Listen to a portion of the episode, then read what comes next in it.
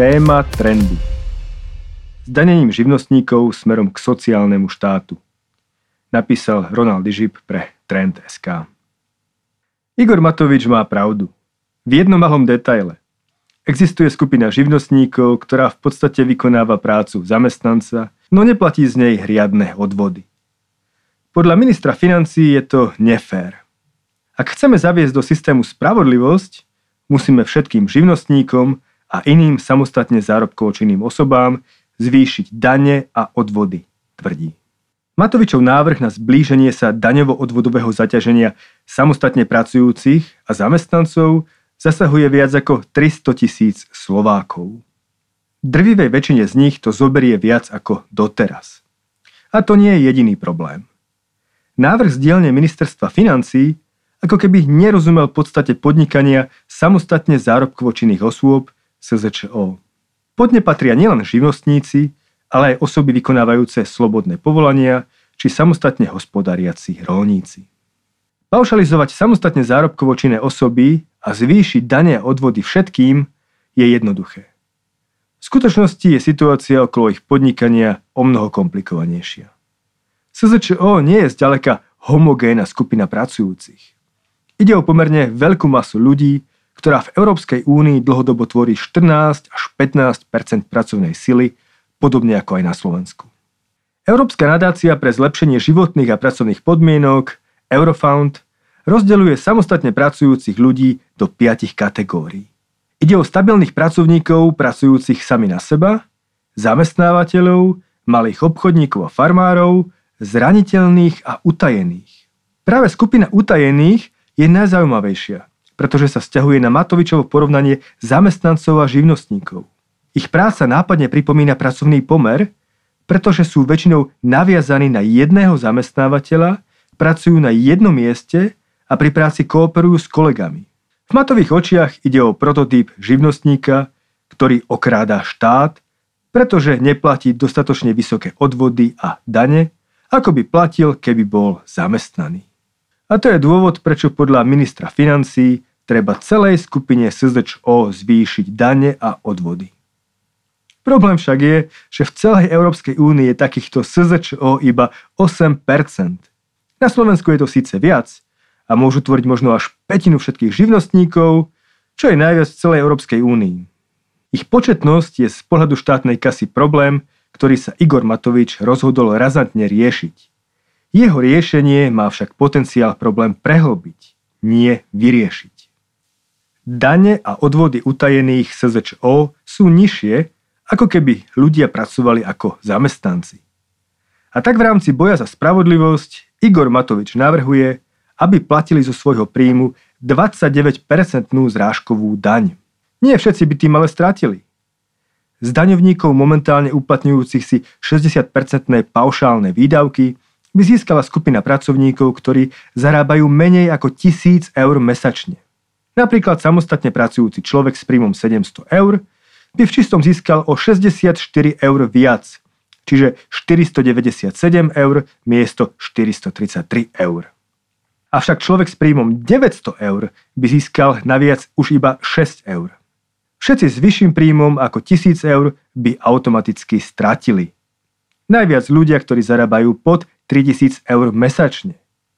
Živnostníci s príjmom 1500 eur by ročne prišli o 2000 eur. Ľudia s príjmom 2000 eur by prišli o 3500 eur. A ľudia s príjmom 3000 eur by zaplatili štátu takmer o 4500 eur viac. Ináč povedané, podporili by sa najchudobnejší na úkor strednej triedy, keďže pre ľudí s príjmami nad 3000 eur by sa daňovo-odvodové zaťaženie už nezvyšovalo. Naopak, začalo by klesať. Zvyšok by išlo štátu na krytie jeho sociálnych programov.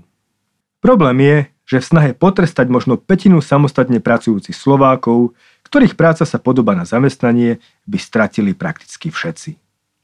Pri ľuďoch, ktorí si uplatňujú paušálne výdavky, by to boli všetci s príjmom nad 1000 eur a pri ľuďoch, ktorí si započítavajú reálne výdavky, by to boli všetci s príjmom nad 700 eur.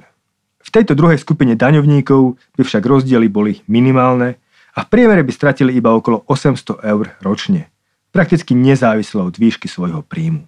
Pracovníkov, ktorí si znižujú príjem o skutočné výdavky, je však zhruba iba tretina SZČO. Naopak, 200 tisíc samostatne pracujúcich osôb využíva 60-percentné paušálne výdavky. Veľká väčšina z nich by prišla o tisíce eur ročne. Rovnako ako slovenské, aj európske štatistiky ukazujú, že veľká väčšina SZČO sú ľudia, ktorých práca sa nepodobá na zamestnanie, ale viac na podnikanie.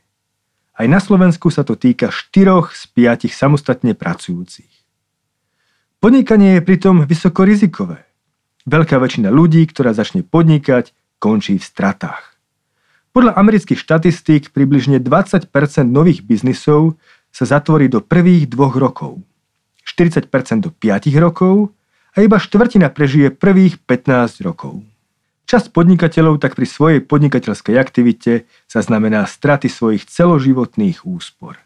A niektorí si dokonca nákumulujú dlhy, ktoré musia splácať po zvyšok života. SZČO nie sú výnimkou. Istota zamestnaneckého pomeru sa s podnikaním nedokáže porovnávať a to v mnohých ohľadoch. Hlavnou výhodou SZČO je, že všetko, čo zarobí, si nemusí s nikým deliť. Iba so štátom. Ak je podnikateľ šikovný, jeho príjem môže byť nadpriemerný. A mnohí SZČO zarábajú nadpriemerne.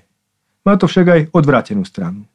Poskytovať prácu SZČO nestačí. Musí si robiť svoj vlastný marketing, finančného riaditeľa, aj administrátora zároveň. Na poskytovanie práce mu ostáva menej času ako zamestnancovi. Z povahy veci je tak menej produktívny a preto musí pracovať viac zároveň čeli zodpovednosti za škodu v o mnoho väčšom rozsahu, ako je to v prípade zamestnanca. Nemilostivý je k nemu aj sociálny systém, kde môže očakávať iba minimálny dôchodok. Väčšina SZČO zarába relatívne málo na to, aby bola schopná platiť viac do sociálnej poisťovne. Okamžité peniaze sa buď spotrebujú na život, alebo sa dajú využiť lepšie v snahe podporiť svoje podnikanie. SZČO tak vo veľkej väčšine nie je iba pracujúci, ale aj podnikateľ, ktorý si buduje kapitál a verejné povedomie o svojich službách. Napriek tomu ho chce minister financí vtesnať do jednej krabičky so zamestnancom, kde má platiť 29% odvody a 19% daň zo zisku. Samozrejme, bolo by to menej ako v prípade zamestnanca, ktorý má platiť 39% odvody a 19% daň zo zisku, no zároveň by to bolo o mnoho viac ako v prípade firmy, ktorá má platiť 19% daň zo zisku a jej majiteľia 9% dane z dividend. Matovičov návrh približuje daňovo-odvodové zaťaženie živnostníkov bližšie k zdaňovaniu zamestnancov ako k zdaňovaniu firiem. Po novom by totižto zamestnanci platili zo svojej superhrubej mzdy, čo je ich cena práce, až 51% na daniach a odvodoch.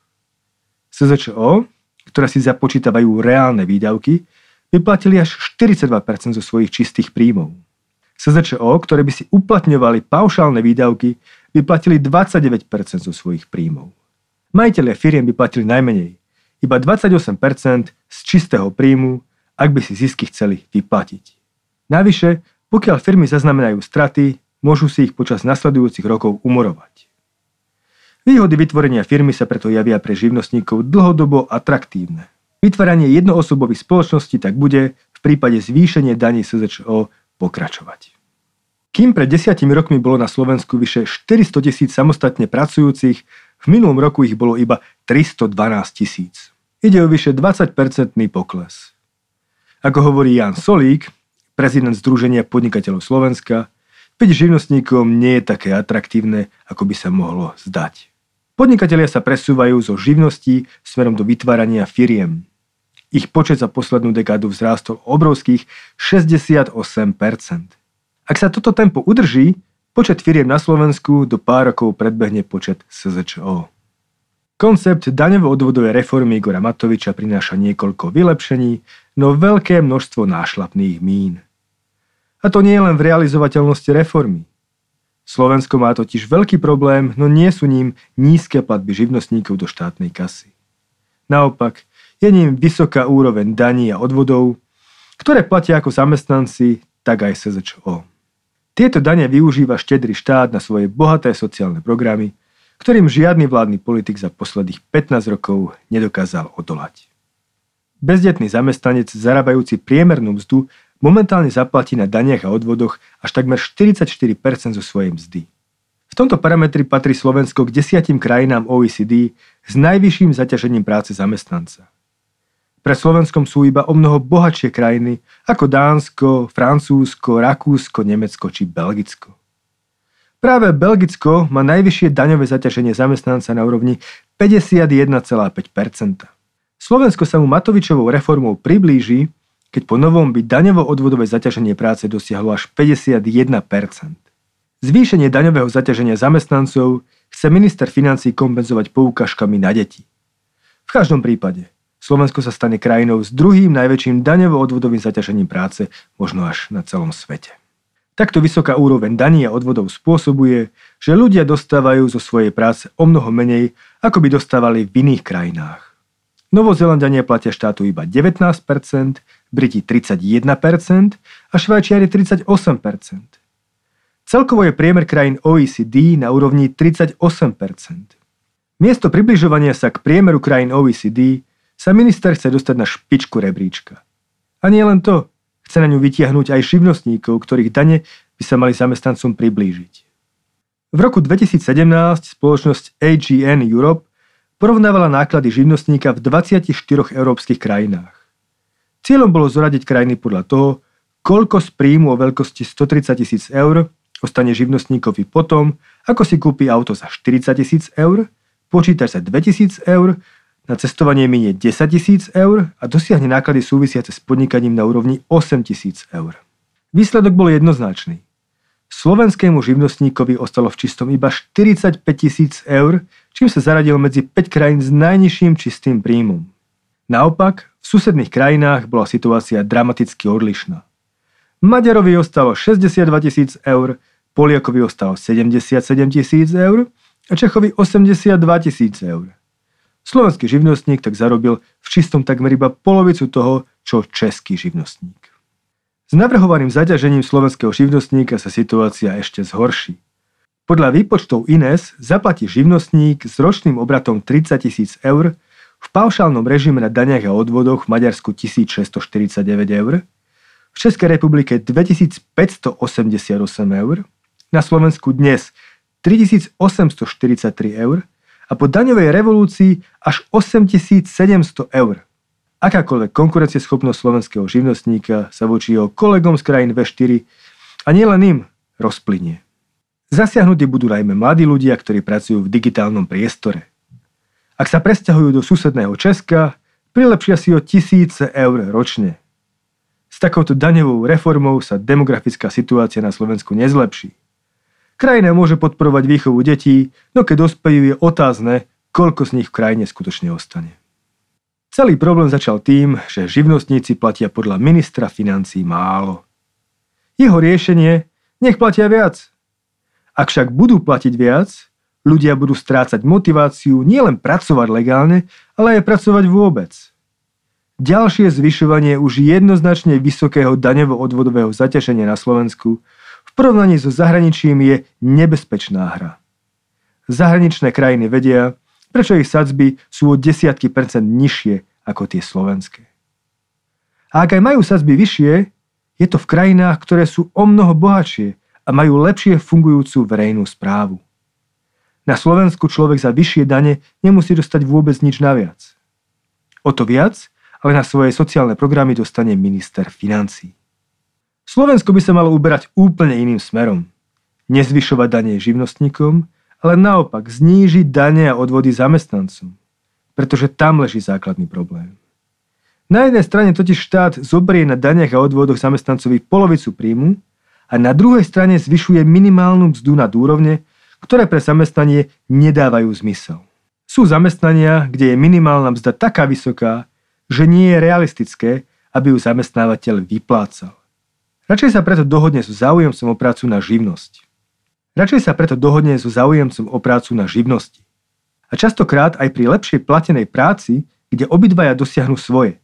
Zamestnávateľ ušetrí na nákladoch a pracovník získa vyšší príjem, ako by získal ako zamestnanec. Jednoducho, snaha štátu regulovať cenu práce sa prejaví negatívne.